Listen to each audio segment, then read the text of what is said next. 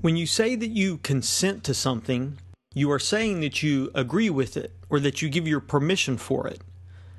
When the English colonists decided that they wanted to leave or secede from the British nation, they wrote down their reasons and sent them to King George to let him know that they were choosing to secede.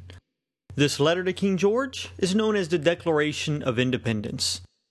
One of the things that Thomas Jefferson wrote in the Declaration of Independence is that governments derive their just powers from the consent of the governed.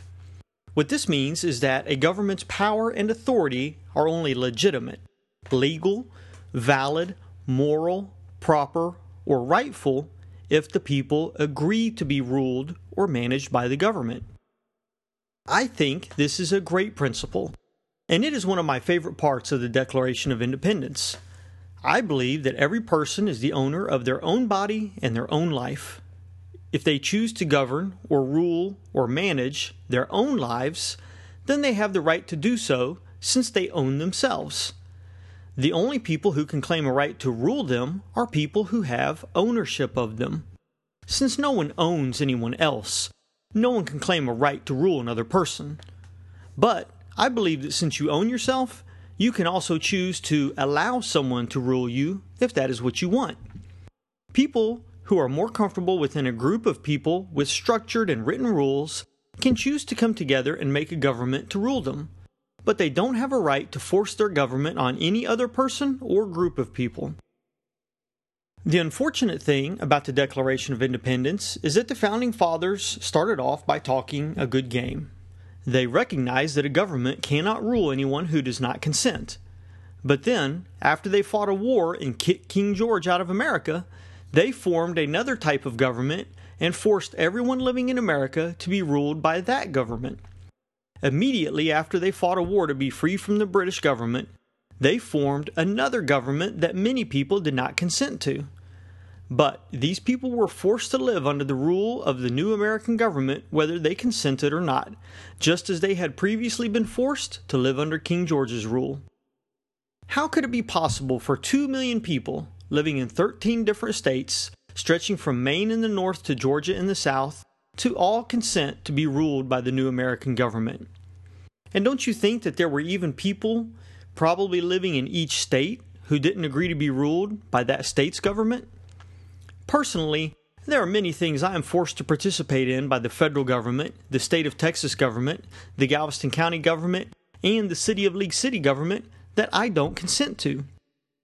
But although Thomas Jefferson rightly wrote that a government is only legitimate or legal when the people agree to be ruled by that government, the Founding Fathers didn't give people any way to opt out or choose not to be ruled by a government they don't agree with. And there are many things that the governments who rule me do that I find immoral and evil and don't want to participate in. I want to give you a short list of some of these things, and I'd like you to think about each of them and see if you agree or disagree with me about any of them. I don't consent to fining my neighbors for cutting down trees on their own property, funding a museum about cattle, or building baseball parks with tax money where private businesses get to keep the profit. I don't consent to seizing the homes of people who don't want to fund government schools. I don't consent to shutting down and seizing the property of gaming centers where people can gamble on slot machines. I don't consent to kidnapping and caging people for enjoying themselves in their own homes however they choose, even if that includes smoking a drug that I have no desire to consume myself. And I don't consent to the government seizing these people's cars, cash, and homes. I don't consent to paying for politicians to have their portraits painted to hang in the Capitol building. I don't consent to the government using the death penalty, because if they make a mistake, that person can never be brought back. I don't agree that a person should have to get permission from the state to marry the person they love. I don't believe that people should have to ask the state for permission to carry a weapon to defend themselves. I don't consent to my money being used to bomb schools and weddings in the Middle East. I don't consent to keeping people locked in a cage without ever charging them with a crime. I don't consent to the state reading my emails, recording my calls, and collecting my texts. I don't think the state should be influencing the news media in what they investigate and report. I don't agree that one man should be able to create laws that affect all people. And I don't think it is fair that 51% of voters should be able to make decisions for the other 49% of voters. Some people would say that this is all fair since we all have the ability to vote. But as I pointed out before, not everyone is given the right to vote. You won't be allowed to vote until you are 18. So for now, you don't have any say in the activities of the government that rules you. And when you are old enough to vote, your vote will be powerless. When millions of people are voting, a single vote doesn't count for much.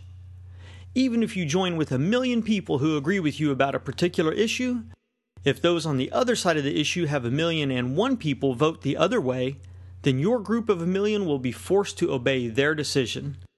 The winning group is giving the power of taxation, fines, the police, courts, and jails to force the losers to obey. Government itself is not necessarily a bad idea, but government that has the power to coerce people to obey rules they don't consent to is not fair, moral, or right.